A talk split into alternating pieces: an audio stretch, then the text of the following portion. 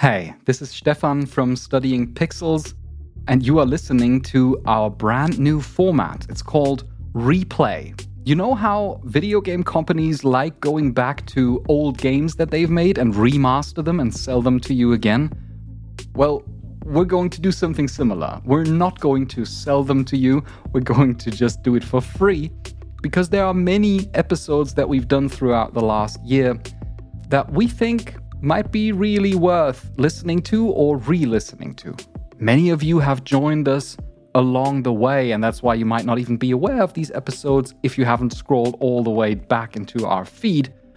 So, we're going to basically bring them back. We call it replay, and we will select one episode per month and air it always on the second Wednesday of the month. If you like that, then you don't have to do anything. Just click on them in your feed, enjoy. If you don't like them, don't worry about it. You can skip them and you won't miss out. Now, for our very first replay, I thought which episode should we best take, and honestly, which one could it rather be than the actual very first episode that we did as studying pixels? Back in the day, Dan and me, we wanted to just get to know each other a little bit better. So we did an episode called Three Truths, Two Lies, where we told each other, well, three truths and two lies about ourselves and had the other one guess which one is the truth and which ones are lies. A super fun game. We should do such a thing again. It's always quite enjoyable.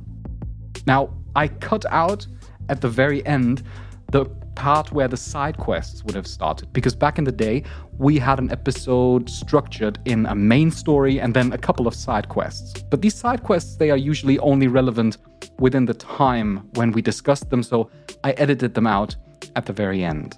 Also, notice how the intro music back in the day was quite a bit different. We changed it along the way because we had a better idea, better understanding of what studying pixels would be, what it would become. So now, without further ado, please enjoy this very first replay for October 2022 of our actual first episode Three Truths, Two Lies. Hiring for your small business? If you're not looking for professionals on LinkedIn, you're looking in the wrong place. That's like looking for your car keys in a fish tank. LinkedIn helps you hire professionals you can't find anywhere else, even those who aren't actively searching for a new job but might be open to the perfect role. In a given month, over 70% of LinkedIn users don't even visit other leading job sites. So start looking in the right place. With LinkedIn, you can hire professionals like a professional. Post your free job on linkedin.com slash achieve today. Ready to pop the question? The jewelers at BlueNile.com have got sparkle down to a science with beautiful lab-grown diamonds worthy of your most brilliant moments. Their lab-grown diamonds are independently graded and guaranteed identical to natural diamonds, and they're ready to ship to your door. Go to BlueNile.com and use promo code LISTEN to get $50 off your purchase of $500 or more. That's code LISTEN at BlueNile.com for $50 off. BlueNile.com code LISTEN.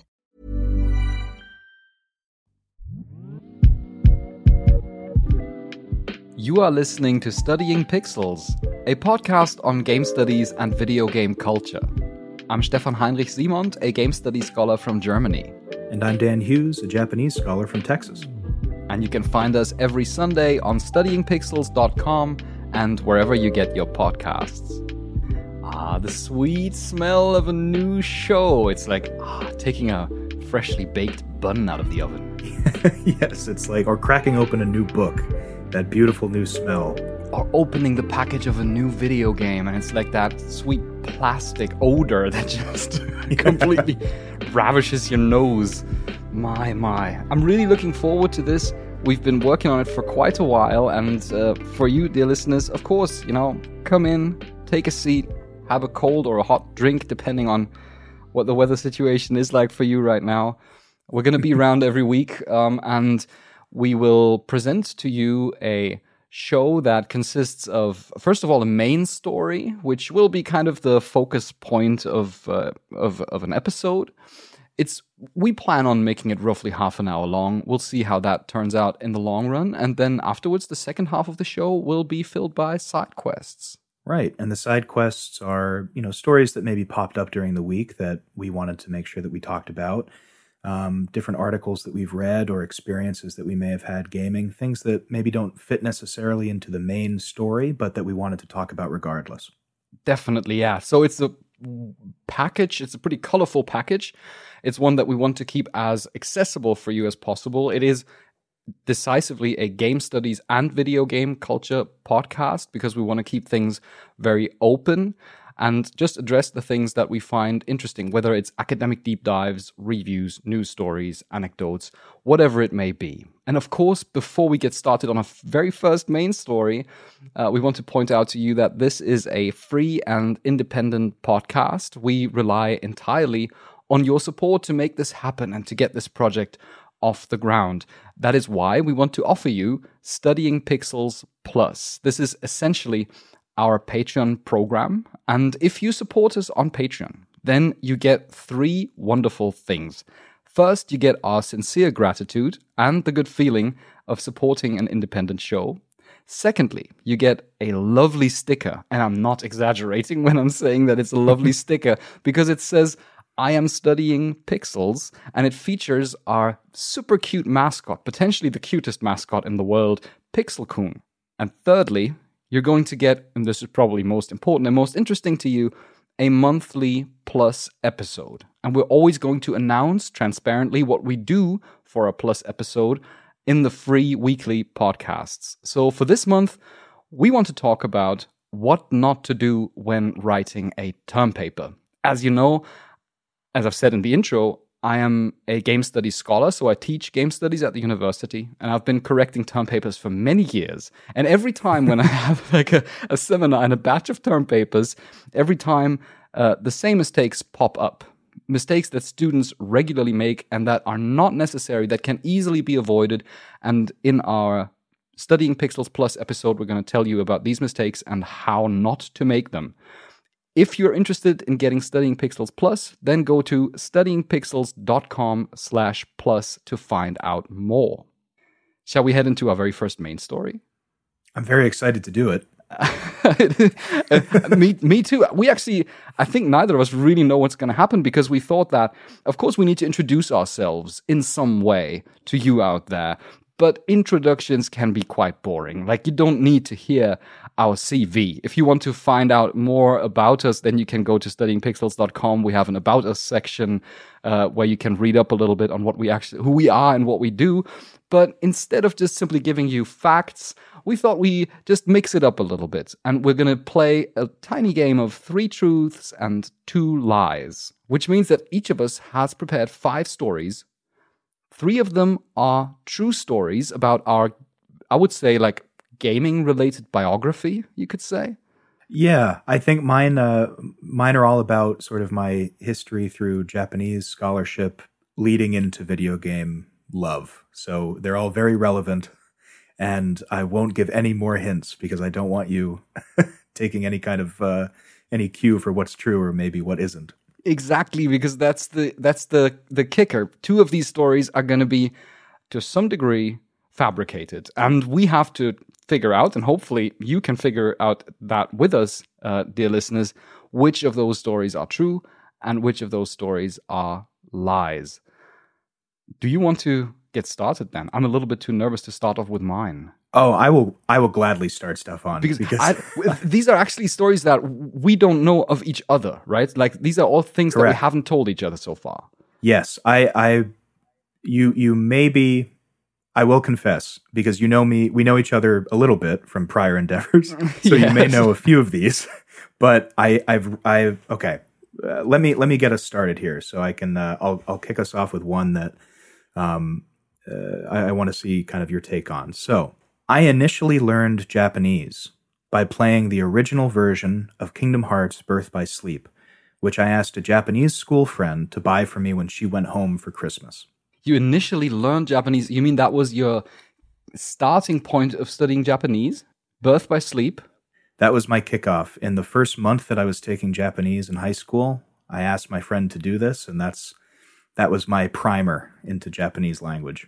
Well, I can buy that. I can believe that. I mean, I know that you're a, a big Kingdom Hearts fan, and it would certainly uh, not be far fetched to assume that someone gets into Japanese through video games. And it's just like, what is this language? I think I want to know more about this, carried by the interest for the video game.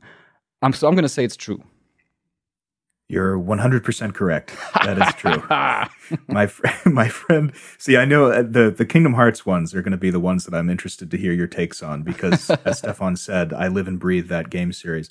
But yep, my friend, uh, my friend Eriko, um, uh, when I was going to high school with her, I asked her when this came out to pick up a copy, and um, she was telling me a story about how when she came back to the states, uh, customs gave her a lot of problems because of that game in her bag, and I don't know why. is, is it illegal in the US? I don't know. I, I maybe the region lock was too strong. I'm not sure what the problem was. So you can't bring this game into our country. it's, too, it's too convoluted. Get out of here.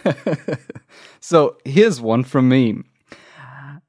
I once owned a Nintendo 3DS for one month, and only for one month. Okay, well, I have to ask what happened to it. uh, I gave it away. I gave it away. Okay. Mm. Okay. Was it just because you didn't like it? Uh, I can say more about that after you've made your verdict on whether okay. this is a true or false story. Let's see. Well, I know, uh, to use your words, you are a Sony pony. You're I definitely am. Yeah. PlayStation. Yeah. So I, mm, I, I'm going to, I'm going to say true. I think maybe you did give it up after a month. Mm, that is very much correct. Yeah. Oh. I, I did give it up after a month. And actually, the thing is that I didn't even buy it. I, it was, uh, oh man, that was quite some years ago, like 12 years ago or something, 10, 12 years mm. ago. I participated in a sweepstake with a, like a a printed video game magazine. You know, back then these still existed. They still exist, but nobody reads them anymore, unfortunately. But but I participated in a sweepstake, and it was not really for me. It was not really about winning. It was just an interesting task. We had to write like a letter to uh, the editors or something and mm. make it fun. And I just wanted to participate, and I hadn't even considered what the prices would be.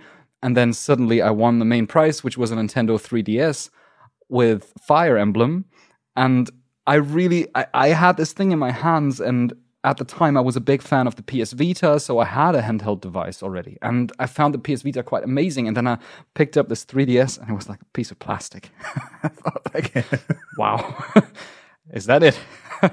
well, I I'll die on the hill that the PS Vita outshone the 3DS and a million different ways. So I can I can understand your apprehension when you were picking up the 3DS for the first time. Oh yeah, it's it's not even it's like the games were amazing. The the li- game library was amazing on the 3DS, but this also this three, silly 3D functionality. It was just it just gave me a headache.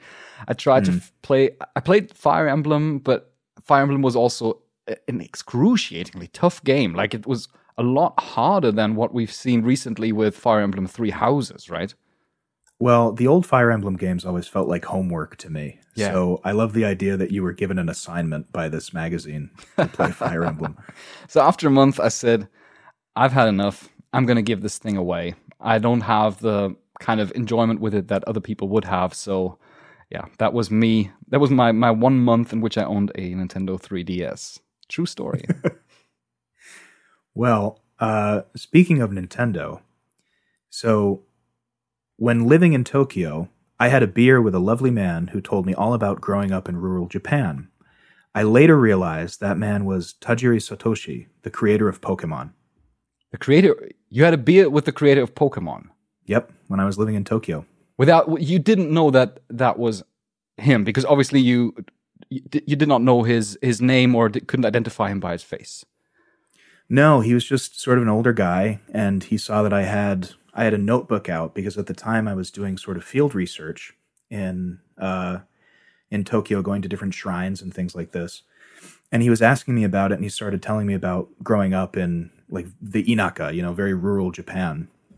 And then I put two and two together kind of afterwards because he had said a few things that you know he was very modest. He said, "Oh, I'm you know I'm I'm in entertainment or I'm in design and things like that. And so put two and two together, and it was him. That must be a true story. Just because, if only for the fact that a story that starts off with when I was living in Tokyo. That story is most likely true, regardless of what comes afterwards, because anything is really possible. So I'm going to say that's true.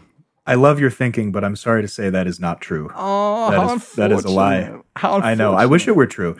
See, I because I thought I I thought who would be because I know you know that I lived there, and I thought who would be a a, a celebrity enough that's believable. so. Yeah, and it wouldn't even it wouldn't even strike me as odd if someone like the you know with a certain degree of humbleness, uh, like the creator of Pokemon, I, I don't actually know that person at all, and I've never seen any interviews or something of the sort. But I could definitely imagine um, to just you know play it cool and not mention in the like, do you know Pikachu? that was me.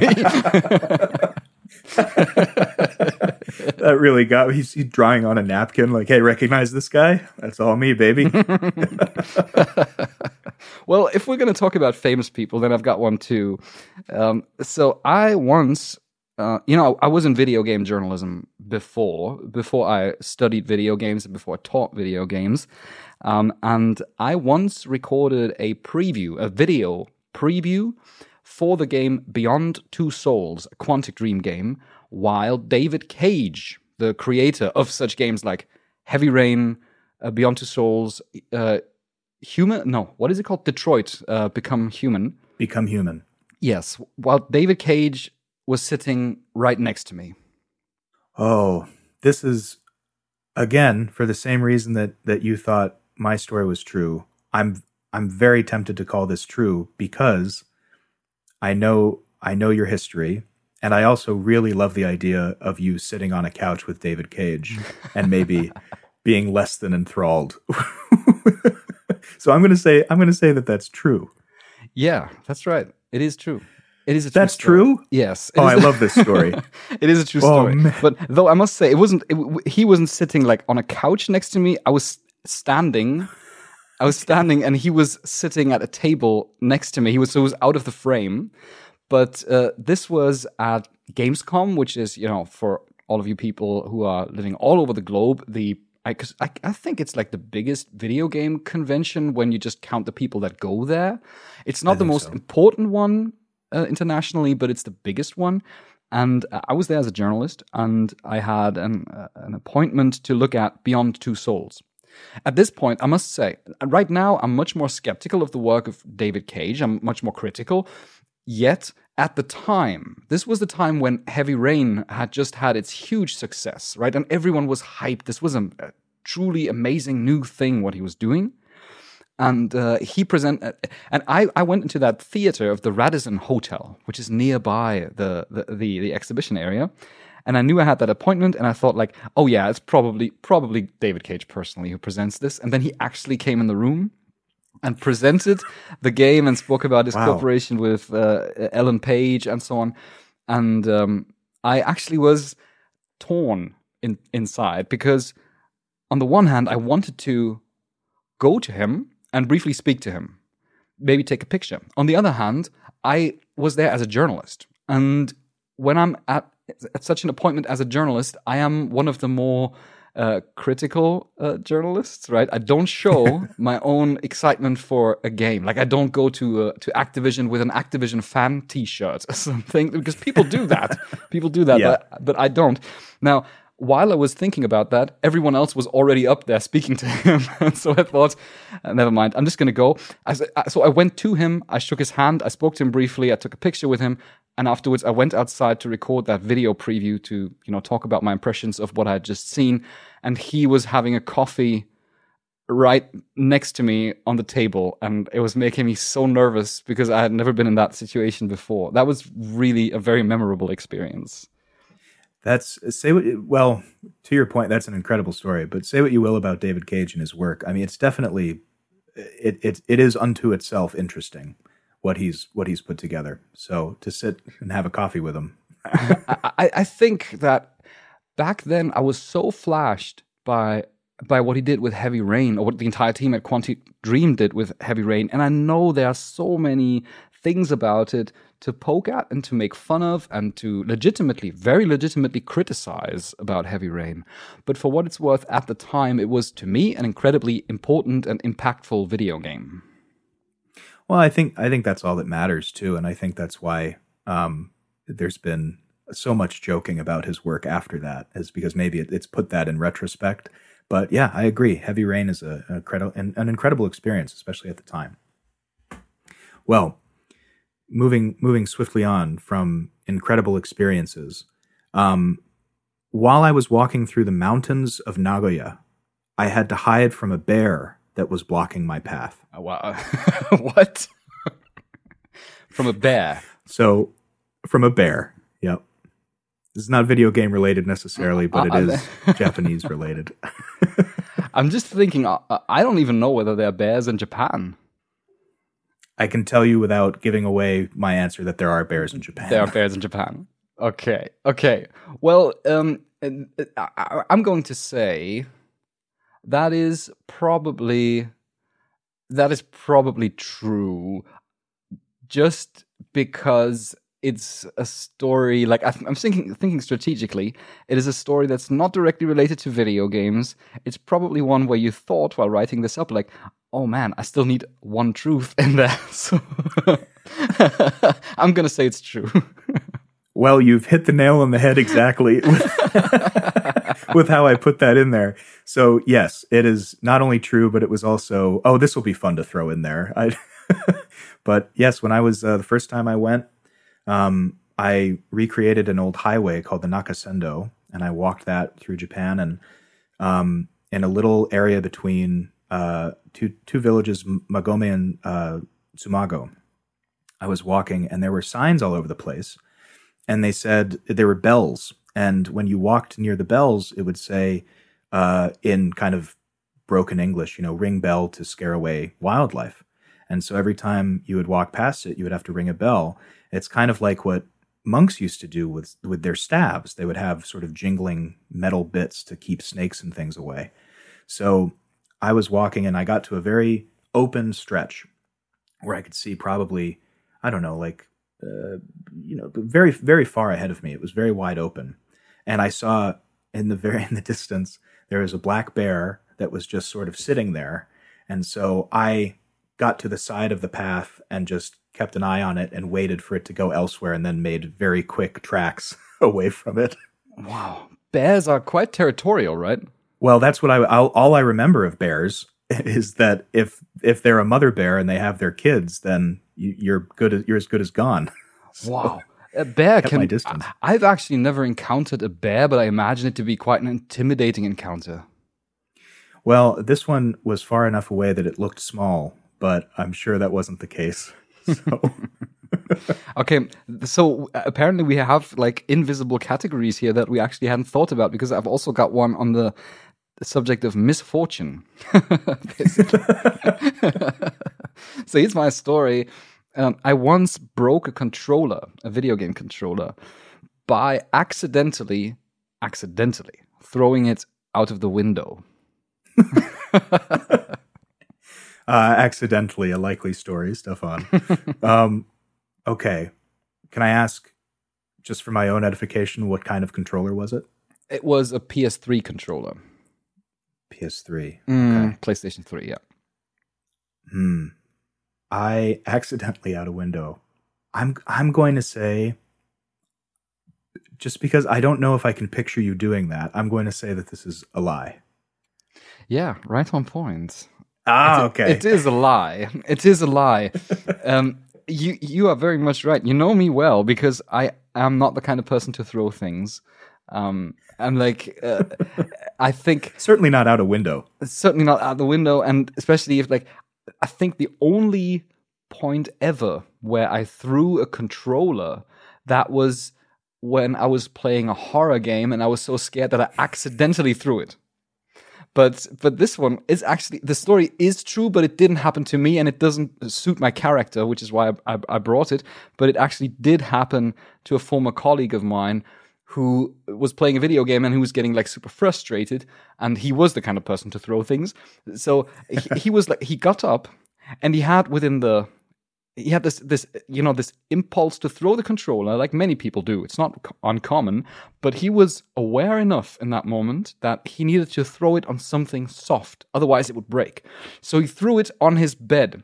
What he didn't consider is that the window over the bed was open. So the controller is just like out of the window. And i only i love that idea of like you're walking down along the sidewalk and you hear from an open window like and you see the controller flying out. oh, I love the I love the the um the measured response of I'm going to throw this on a bed and having that completely backfire. so yeah, it is it is a true story, but it didn't happen to me. That's fantastic. All right. Well, uh, I'm gonna I'm gonna break our string of having uh having connected stories here, but I will say that when I was in my third year at university, I took freelance work translating video games from Japanese to English. My name appears in the credits of Persona 5 under Danny because that's what my Japanese friends called me. No, man. You can't be in the credits of Persona 5. uh, nothing gets past you. I was thinking, I was, I was thinking, I'll throw okay because there's there's two truths in there. I did freelance work, and I was called Danny. That was my nickname in Japan. But I, yeah, I'm not in Persona 5. I think, I mean, it's not like I know the credits of Persona 5 by heart. but I think that would be something. Uh, oh man, I, I, mean, it's not entirely unlikely that such a thing would happen in the future. I definitely had the experience that you know um, friends of mine have appeared in the credits of video games, and I wasn't aware that they had been, you know, uh, usually more indirectly involved with the project, such as you know coordinating an institution that funded the game to a certain degree, and then I would, you know, like the credits would roll, and it's like, huh? it's like, well, I one of my uh, she wasn't she didn't teach me Japanese, but she was a a Japanese teacher of mine. She was from uh, California, um, and she she did freelance work, and I would uh, I would have a game with her where I would name a game, and I would ask if she had anything to do with it, and she had basically from the years 1996 to 2002 if you named a game she had done some kind of translation work on it like little little bits and pieces. And so i thought maybe maybe i could get Stefan with that. that, that but that is an amazing thing to do. And i could totally see you doing something like that in the future somewhere down the line. Well listen Atlus. my contact information is on the website. Feel free to reach out. I'm gonna i'm gonna let them know as soon as my my japanese is up to scratch. It's uh, there you go. I, I'm not quite there, but maybe for just for for everyone. Obviously, you're a Japanese scholar, so you're fluent in Japanese, and I I'm like I think I want to say I'm on B1 level, so just at the entrance level of uh, advanced. Is that is that an adequate assertion? I think so. I mean, you know my Japanese yeah. a little bit, so I'm I'm not quite at the beginner's level entirely, but no, you're certainly past beginner's Stefan. you should give yourself some credit. yeah, it's there's still so it's such a long road to travel, and I'm really looking forward to it though. Um, we're going to go into Japanese and video games a little bit uh, further along the line. Now, here's my fourth story. Actually, also a university story because um, in one of my classes, uh, when I was teaching, I gave the students uh, a task, homework, and that homework was to play and win a Fortnite game. And despite them never having played Fortnite before, they actually won a Fortnite game. Okay. I I know that you've had you've shared similar stories of of assignments or ways to think about video games. And i'm thinking about what the maybe what the lesson would have been with with winning fortnite. So i'm i'm going to say okay because now we're we're down it could be half and half because i've been doing the math. So this is either yeah yeah. we have one truth and one lie left. Exactly. I i think this is true. Mm, and you would be right with that. It is true. Okay then you you need to tell me what the what the lesson was for this for yeah. this assignment. Well, I think um, I mean the the assignment was actually on uh, on ideologies and you know basically the philosophy of battle royale. That's what the what the lesson was ah. all about. Talking about basically what is the logic behind battle royale and what does it mean, you know, for the idea of competition? To which degree does a certain factor of luck and randomness uh, influence it? And how is it um, maybe applicable as a, a construct of uh, a social microcosm, you could say, mm. uh, battle royale? And I always try to encourage my students. I want to get them to really play a game, not just try a game, because that's a problem. If you say, um, try and play some Fortnite, then that means 80% of the students they're going to just install the app because it's you know it's free on on pretty much all platforms and they're going to play like half a game and then they're going to be like oh this is boring this is hard i don't want to but i thought it's different if i say win a game. There was no reward yeah. for actually winning the game, but it was just the assignment, and it actually gave the students motivation enough to team up in groups. And one group managed to win by simply hiding all the time in Fortnite because obviously they couldn't learn the game. It's uh, it's super right. hard to win a Fortnite game, but they were just hiding, and this you know this impending circle that would eradicate all other players did the work for them. So they actually managed. They were the only group to actually manage to win a Fortnite game what a what a great exercise and not only giving somebody incentive to actually look into a game but then also seeing how different people react in a game that they might not play.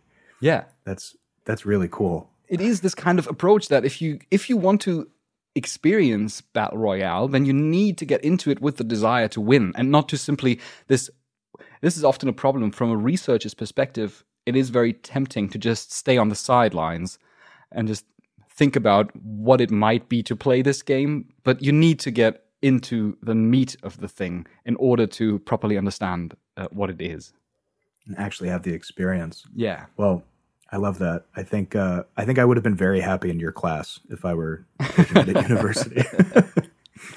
All right. Well, my my final story is uh, very simple. I have only one tattoo, and it is a symbol from the Kingdom Hearts series. And that is a true story because I've identified the two lies already.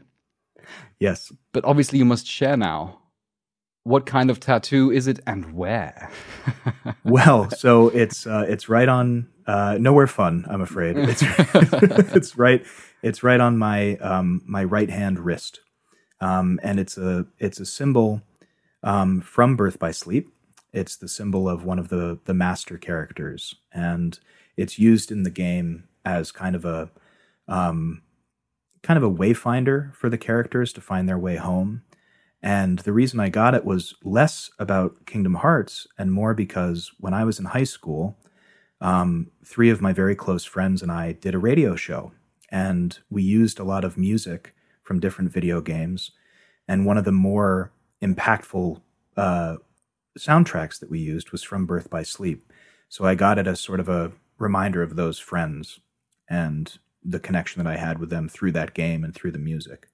So it's not it's not all just obsession. Sometimes there is real life connection behind it. yeah, and I mean Kingdom Hearts is also very much a game about friendship, right? So I, really I really love that story. That's so heartwarming. It was uh, I, I was talking to one of my friends, Jeff, actually, who was uh, just recently saw him a few weeks ago, and we were we were talking about that. So it's a lovely reminder of a very lovely time. Oh, wonderful. What a wholesome story. And I'm going to ruin it now with some kind of nerdy little insignificant thing. so uh, we can tease some sentimentality out of it, I'm sure. so here's the last one. Um, I caused a controversy once by reviewing the game Journey and giving it a particularly low score. Oh no, have I lost? No, no. I think because the last one was true, so this one this one must be false. That is very uh, much correct. Yeah. Okay, but I could. This is this is the funny thing because if we hadn't if that hadn't been last, I think I may have believed it. Mm, yeah, because it is so close to reality. Yeah. Um. It. I I did review Journey when it came out for a big video game outlet in in Germany, and I did cause a controversy, but not because of rating it too low, but because of rating it 100 out of 100. and that kind of caused a, a big debate on that particular platform around whether it's even possible for a game. Can a game be perfect? Does it need to be perfect to get a 100 out of 100? And should we even give numbers to video games and, and rate them in that way? Um, so it caused like a pretty big debate that afterwards led to some changes in the rating system. And um, I'm very glad that I did that because I still think I haven't found anything that I would criticize on thatgamecompany's uh, journey. It's one of my most. It prob- I probably have a connection to Journey similar to the connection that you have with Kingdom Hearts because it is also Journey is also the kind of game because we want to end on a sentimental note. We just said right. Um, yes. If if there's ever a time when I feel like low and when I feel under the weather and when especially at times of, you know, political turmoil, personal turmoil, such things, then Journey is for me always a game that gives me hope and that just has this glimpse it just is this glimpse of there is something like true beauty in this world like something that is just truly and purely good and and that's what journey means to me I I'm very touched by that, and I think that uh, I think we have an idea for a future episode because games that have that evoke that feeling are precious, and I think uh, what a lovely way to end it, Stefan. Ah, comfort games. I'm going to note that down for future episodes. And this is where our replay episode ends. As always, thank you so very much for listening. Feel free to submit your thoughts and questions on studyingpixels.com/contact if you want to support us, you know where to go. Studyingpixels.com slash plus. Thanks again, and we'll talk soon.